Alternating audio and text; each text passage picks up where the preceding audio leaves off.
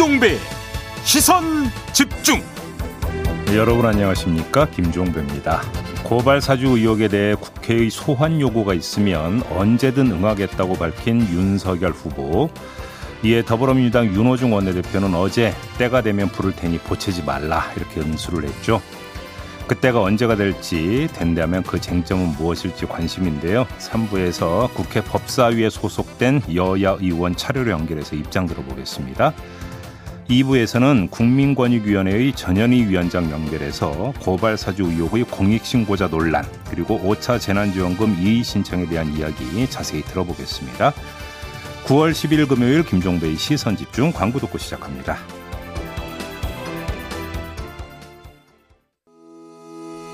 시선 집중은 촌철님들의 다양한 목소리를 기다립니다.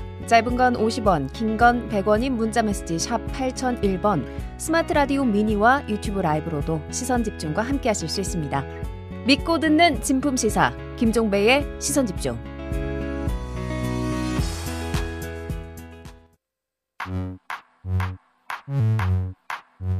뉴욕에 뉴욕 타임즈가 있다면 시선 집중에는 JB타임즈가 있다 촌철살인 뉴스 총정리 JB타임즈 네, 더 막내 작가와 함께 시선 집중의 문을 열겠습니다. 어서 오세요. 네, 안녕하세요. 네. 에밀 졸랄님이 시선 집중이 좋다고 소문이 나서 어. 오늘 두 번째 출석합니다라고 어허. 인사해 주셨어요. 예, 이제 단골 되시면 됩니다. 네, 반갑습니다. 네. 그리고 박로스님이 저희 단골이신데 네. 어, 며칠 전에 가을 맞이를 위한 제이비의 변신을 주문을 해주셨어요. 예? 그건 또 뭐예요? 그렇게 JB- 주문상이 많아. 네. JB 예. 이니셜 따라서 예. 조지 브라우니로 턱수염 브라운 염색하시면 어떨까요? 아, 저는 턱 수염 염색이 네, 좀 기- 수염이 길면 되는 건 알고 있는데 짧으면 안 되는 걸로 알고 있는데. 짧아도 돼요. 왜냐면 눈썹도 색깔을 바꿀 수 있으니까요. 어, 뭐. 그래요? 네, 어, 그런 방법이 있어요? 음, 이왕님 좀 알려주세요. 어디 가서 하면 되는지. 네 미용실에서 하시면 되고요. 어, 또 염색 비용 제공하시는 겁니까? 조지 브라우니 네, 네. 한번 변신을 기대해 보겠습니다. 음, 아, 그래요. 네. 그러면 하는 김에 머리까지 그냥 새까맣게 한번 염색을 한번 해볼까요? 브라운이요, 브라운. 아, 예. 가을의 색. 브라운으로 하라고 네. 그냥 이, 이 상태로 살래요. 생긴 대로 살래요. 그냥 알겠습니다. 시는 어제 제가 그 지었어요. 촌철님들의 반응은 땡이었는데 뭐 아무튼 한 걸로 넘어가 드릴게요. 어우, 어우, 인심 쓰네. 아이고 고맙습니다. 자, A 스타인 것이죠. 네, 어제 고발사주 의혹 사건 관련해 가지고 음. 그 파장을 짚으면서 저희가 이진동 뉴스버스 발행인 그리고 고발장에 등장하는 최강욱 열린민주당 대표 음. 윤희석 대변인, 윤석열 캠프 대변인이죠. 네. 세 명을 차례로 만나봤는데요. 예. 윤석열 캠프의 윤희석 대변인이 이번 사건을 보면 채널A 사건이 떠오른다. 고발장에 주인이 없다. 신빙성을 의심할 수밖에 없다. 이런 입장을 피력을 했습니다. 네. 뭐 국민의힘도 그동안에 당에 접수된 문건은 없다. 이런 입장이었는데 네. 어제 새로운 뉴스가 나왔습니다. 음. 지난해 4월 이른바 손준성 보냄이 찍혀서 김웅 의원에게 전달이 됐던 그 고발장 문건 네. 그것과 판박이 수준인 고발장으로 지난해 8월 음흠. 실제 미래통합당이 고발을 했다는 거였잖아요. 네. 이 고발장을 썼다는 변호사는 나는 초안을 당에서 받았다라고 밝혔었는데 음. 그 당인사가 누군지 밝혀졌습니다. 네. 검찰 출신인 정점식 의원, 음. 당시 미래통합당 법률지원단장이기도 음, 했는데요. 음, 음, 이분의 이름이 이제 등장을 해서 네. 아 그럼 이게 어떻게 된 거냐? 실체가 결국 있었던 거냐? 괴문서는 아닌 거냐? 논란이 많습니다. 음. 네. 제이비 좀 복잡한데 정리를 좀 해주세요. 제가 지금까 일단 그두 가지 어제 저녁에 나왔던 두 가지 뉴스부터 전해드리고 네. 일목요연하게 정리를 해드리면 어제 JTBC는 제보자하고 인터뷰한 내용을 보도를 했어요. 네네. 이제 많이 나왔던 내용인데, 그러니까 제가 이제 그 시선을 집중했던 건 당에 전달하지 않았다. 네. 제보자는 그렇게 이야기를 맞아요. 했어요. 김홍 네. 의원으로부터 받은 다음에 당에 전달하지 않았다고 했고,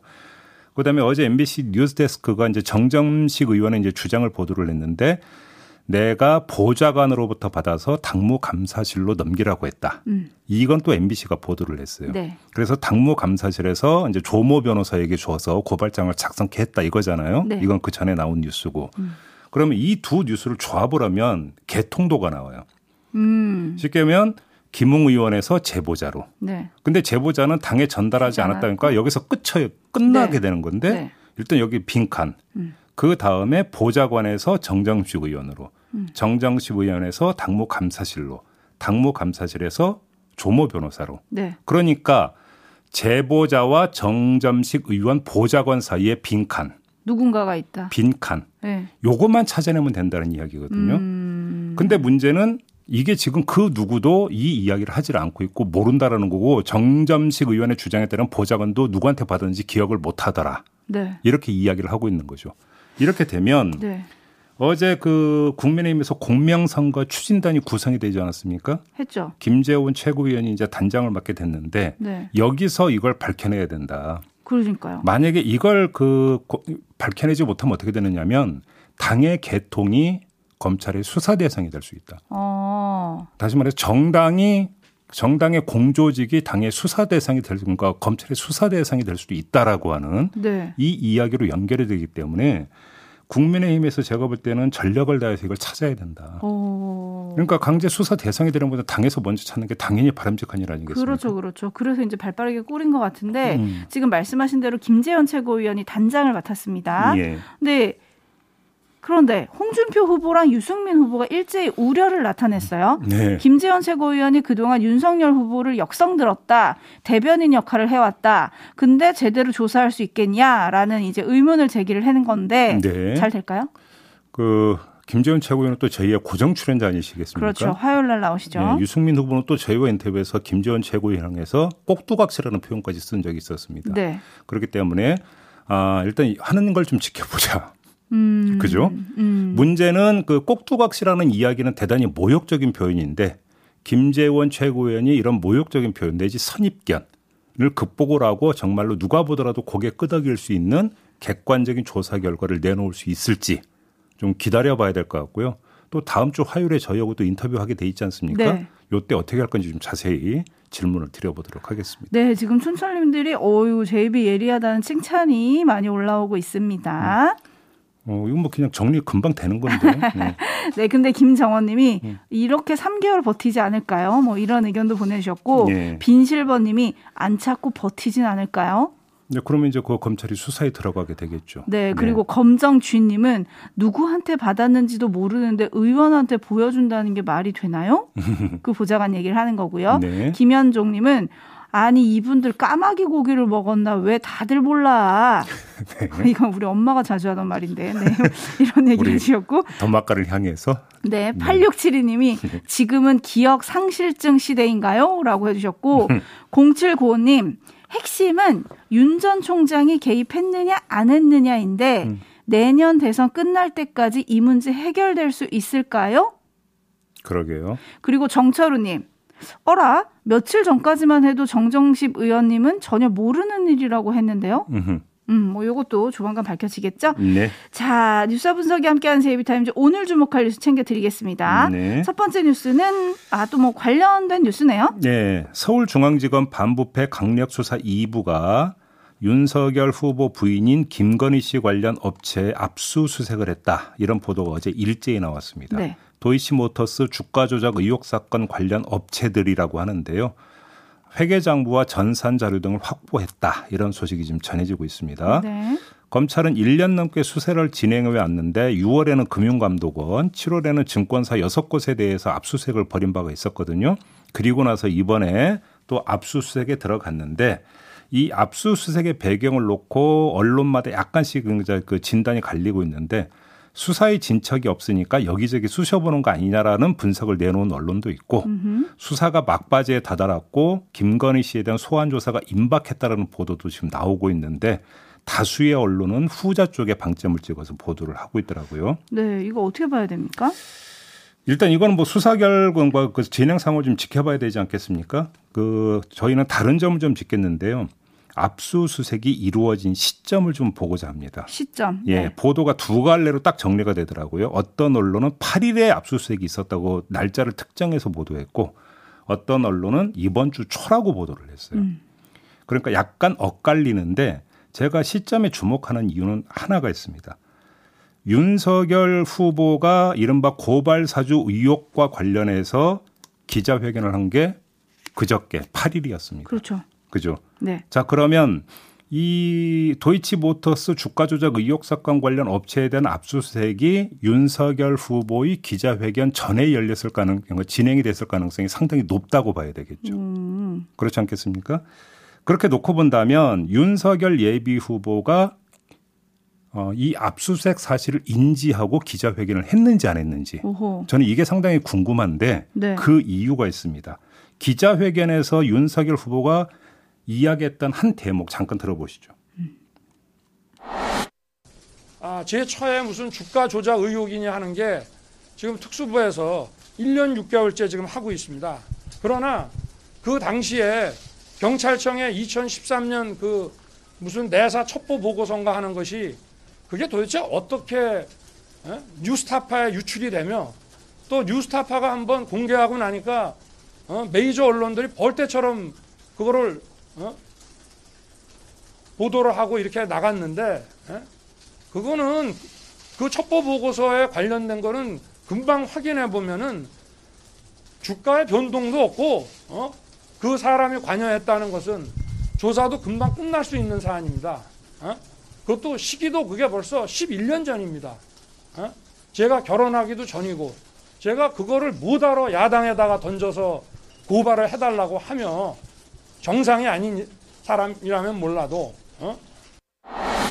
네, 음. 이 기자회견을 볼 때 단지 고발 사주를 할 이유가 없음을 강조하면서 들었던 예시 뭐 이렇게 생각을 했었거든요. 네. 근데 만약에 윤석열 후보가 압수수색이 있었던 사실 내지 진행되고 있는 사실을 알면서 기자회견을 했고 여기서 이런 이야기를 했다고 한다면 또 다른 해석 포인트가 하나가 함께 따라 나온다. 음흠. 이 점을 좀 이제 봐야 될 부분이 있기 때문 아니겠습니까? 네. 왜냐하면 이날 기자회견에서 언론에 대한 비판과 함께 또 하나 강력하게 윤석열 후보가 대치선을 그었던 대상이 바로 검찰이었습니다. 그러니까요. 기억하시죠? 네.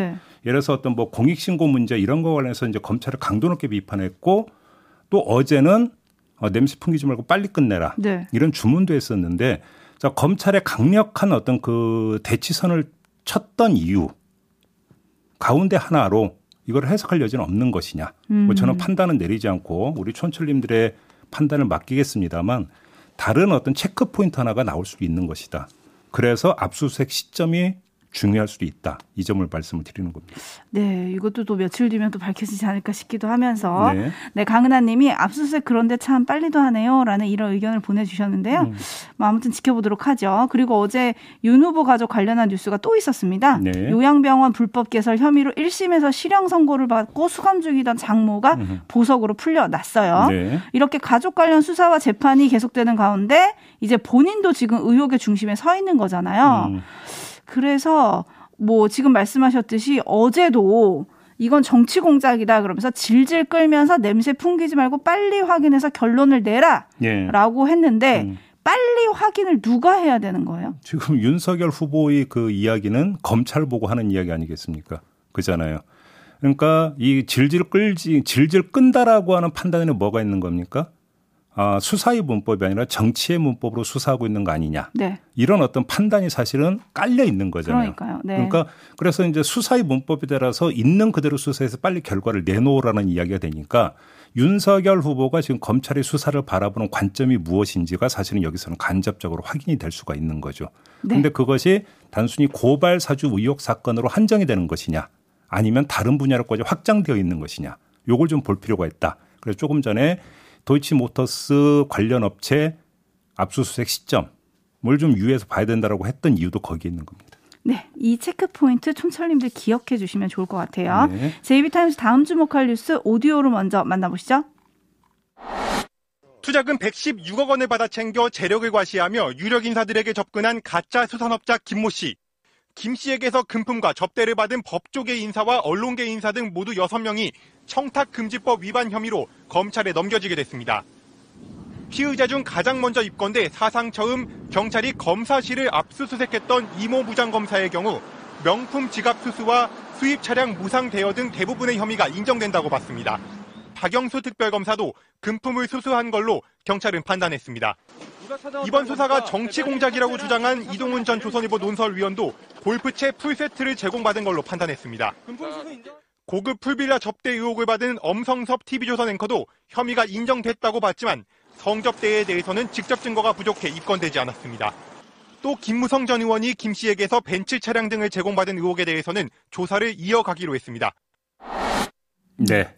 경찰이 어제 이런 수사 결과를 내놨습니다. 좀 평가를 좀 해야 될 것 같은데요. 네. 일단 양면이 있는 것 같습니다. 우선 긍정적인 면부터 말씀을 드리면 청탁 금지법, 이제 김영란법으로 부르죠. 음. 이 청탁 금 어, 청탁 금지법이 시행된 후 제 기억이 맞는지 뭐 100%라고는 말씀을 못 드리겠습니다만 가장 규모가 큰 사건이었던 것 같습니다. 음. 청탁금지법 위반 사건으로 놓고 본다면 그렇게 이제 큰 사건을 적발해서 처리했다는 점 그리고 등장 인물들이 우리 사회에서 힘께나 쓴다는 사람들이라는 점 음. 그런 점에서 이 수사 결과가 우리 사회에 던지는 메시지는 묵직하다. 네. 사실 박영수 특검까지 들어간 부분들은 참 그런데요. 네. 아무튼 묵직하다 이렇게 평가를 할 수 있을 것 같고 하지만 부정적인 면은 반쪽짜리 수사 결과다. 반쪽.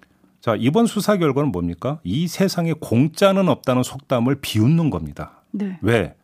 선물을 준 사실만 밝혔을 뿐 선물의 대가에 대해서는 밝히는 게 전혀 없어요. 그러니까요. 그게 궁금한데. 그러니까 그러면 경찰이 이런 수사 결과에 따르면 어떻게 되는 거냐? 가짜 수산업자 김 씨는 허세 장녀라는 허당이거나 아니면 베풀매 익숙한 큰 손이다. 뭐 이런 아하. 얘기밖에 안 되는 거잖아요. 이게 네. 납득이 되는 이야기라고 생각하십니까? 아니요. 그잖아요. 그러니까요. 그렇기 때문에 이건 반쪽짜리다. 네. 이런 이야기가 되는 것 같고요. 아, 오늘 경향신문이 보도한 내용에 추가로 있더라고요. 어제 수사 결과에서 빠진 건데 네. 이김 씨가 4월에 경찰과의 면담에서 말하기를 TK 출신 국민의힘 전직 의원 2명 주로 김무성계라고 하는데요. 음. 이두 명에게 각각 5천만 원씩 전달한 적이 있다고 말을 했다라는 겁니다. 어허. 근데 이제 본격 수사에 들어가니까 그 다음에 이 가짜 수산업자 김 씨가 입을 닫아버렸다라는 거고 네. 이 그 이제 5천만 원씩 받았다라고 지목된 전직 의원 두 명은 나는 그 사람을 알지도 못한다. 음. 이렇게 전면 부인했다라는 네. 이런 소식을 경향이 오늘 또 전하기도 했습니다. 어쨌든 수사는 계속 된다고 하니까 좀 지켜봐야 될 것 같은데요. 네. 유재현 님이 묵직하네요. 철저하게 수사해 주세요. 이런 의견 보내주셨고요. 음. 레드헤어 님 혹시 자선사역가였을까요? 라고 해주셨는데 그러니까요. 그건 아니겠죠. 자, 네. 뉴스 분석이 함께한 제이비타임즈 마지막으로 주목할 뉴스는 어떤 건가요? 국민지원금 이야기 잠깐 하겠습니다. 지금 지급되고 있죠. 네. 이의 신청이 폭주하고 있다는 거 아니겠습니까? 내가 도대체 여기서 왜 빠지느냐 이런 이의 신청이 폭주하고 있다고 하는데 그러자 어제 홍남기 경제부총리가 애매하면 가능한 한 지원하겠다 진작 다 주지. 네. 이렇게 얘기했거든요. 네. 그다음에 어, 박완주 민주당 정책위 의장도 최대한 수용하겠다고 했어요. 그러면서 덧붙이기를 88%가 아닌 87.9%가 선정이 된 거다. 그래서 경계선에 있는 최대한 많은 분들이 억울하지 않게 조치하는 것이 최대한 과제가 될 것이다 이렇게 이야기했고 음, 이 신청은 11월 12일까지 받는다고 했거든요. 자 이러면 따라붙는 이야기죠. 아니 그냥 다 주지. 아니 그럴 거면 뭐하러 선별하냐 이야기 당연히 나오는 거 아니겠습니까? 네. 차라리 행정 비용이 더 들겠다 음. 이런 이야기 지금 뭐, 뭐 댓글에 폭주하고 있는 거잖아요. 그러니까. 근데 이 선별의 논리를 계속 고수를 하면 지급 대상이 88%가 아니라 95%로 가든 60%로 가든 논란은 계속될 수밖에 없어요. 네. 문제의 핵심은 뭐냐면 박완주 의장이 이야기한 대로 경계선이거든요. 그잖아요. 네. 주로 이의 신청을 내고 있는 사람들은 88%라고는 그 경계선에 걸려 있는 분들이 주된 분들이라고 봐야 되는 거 아니겠습니까? 네. 근데 이러면 그럼 88%의 경계선만 문제고 95%의 경계선은 문제가 안 되고 60%의 경계선은 문제가 안 될 거라고 생각한다면 그건 되게 순진함을 넘어서 무식한 발상이다. 그런 거 아니겠어요? 당연히 경계선에 걸쳐 있는 분들 입장에서 왜 내가 빠지냐라는 이야기는 끊임없이 나올 수밖에 없는 거잖아요. 음. 그죠? 그렇게 해서 그렇기 때문에 제가 간단히 말씀을 드리는 건데 방법은 둘 중 하나예요. 100% 보편 지급을 하든지 아니면 칼로 무 자르듯 누구도 이의를 제기 못지 못할 이 경계 설정을 해야 되는데 음. 그런 행정력을 보여줘야 되는데 후자는 이미 검증이 된 거 아니냐. 지금 벌어지고 있는 일에서 이런 거 그러니까요. 아니겠어요? 혹시 제이비도 누구 저요? 네 저도 이의 신청을 할까 생각 중입니다. 그렇군요. 네. 이게 사실 시선 집중 월요일 코너 정경유착 코너에서 네. 영혼의 경제학자 우석진 교수가 음. 건강보험 기준으로 이렇게 자르는 거 문제 있을 거다. 이미 지적한 바가 있잖아요. 네. 이의 신청 폭주한다니까 예산은 뭐 이제 더 많다, 충분하다, 최대한 구제하겠다. 이렇게 얘기를 하는 게 이렇게 이렇게 하다 보니까 또 88이 아니라 90%까지 갈 수도 있다면서요. 네, 정부가 이게 그렇게 뭐 하는 얘기를 했는데? 그러니까 오는 나에 떡 하나 더 준다 뭐 이런 음. 걸까? 이게 바로 죽어도 욕 먹는 게 아닌가? 어, 네. 이런 생각이 드는데 좀 어디까지 구제를 할 건지도 머리가 아프지 않을까요, 정부도? 이제라도 좀 선회를 하시면 어떨까 이런 생각이 아니, 들면서 자기들도 우왕좌왕하는 기준 가지고 도대체 뭔 선별을 한다고 그렇게 네. 그렇게 기세 높였는지 목소리. 높였는지 JB 뭐 모르겠어요. 받아서 화는 거 아니죠? 아, 뭐 저는 마시고요. 사감은 전혀 없고요. 사감은 화내지 전혀. 마시고요. 저 물러가야 되는데요. 엘라 챔프맨님이 이런 의견을 주셨습니다. 음. Hello JB, love to listen now. I like your style. 아, thank you. 네, 마치겠습니다. 더마카 수고하셨습니다. 고맙습니다.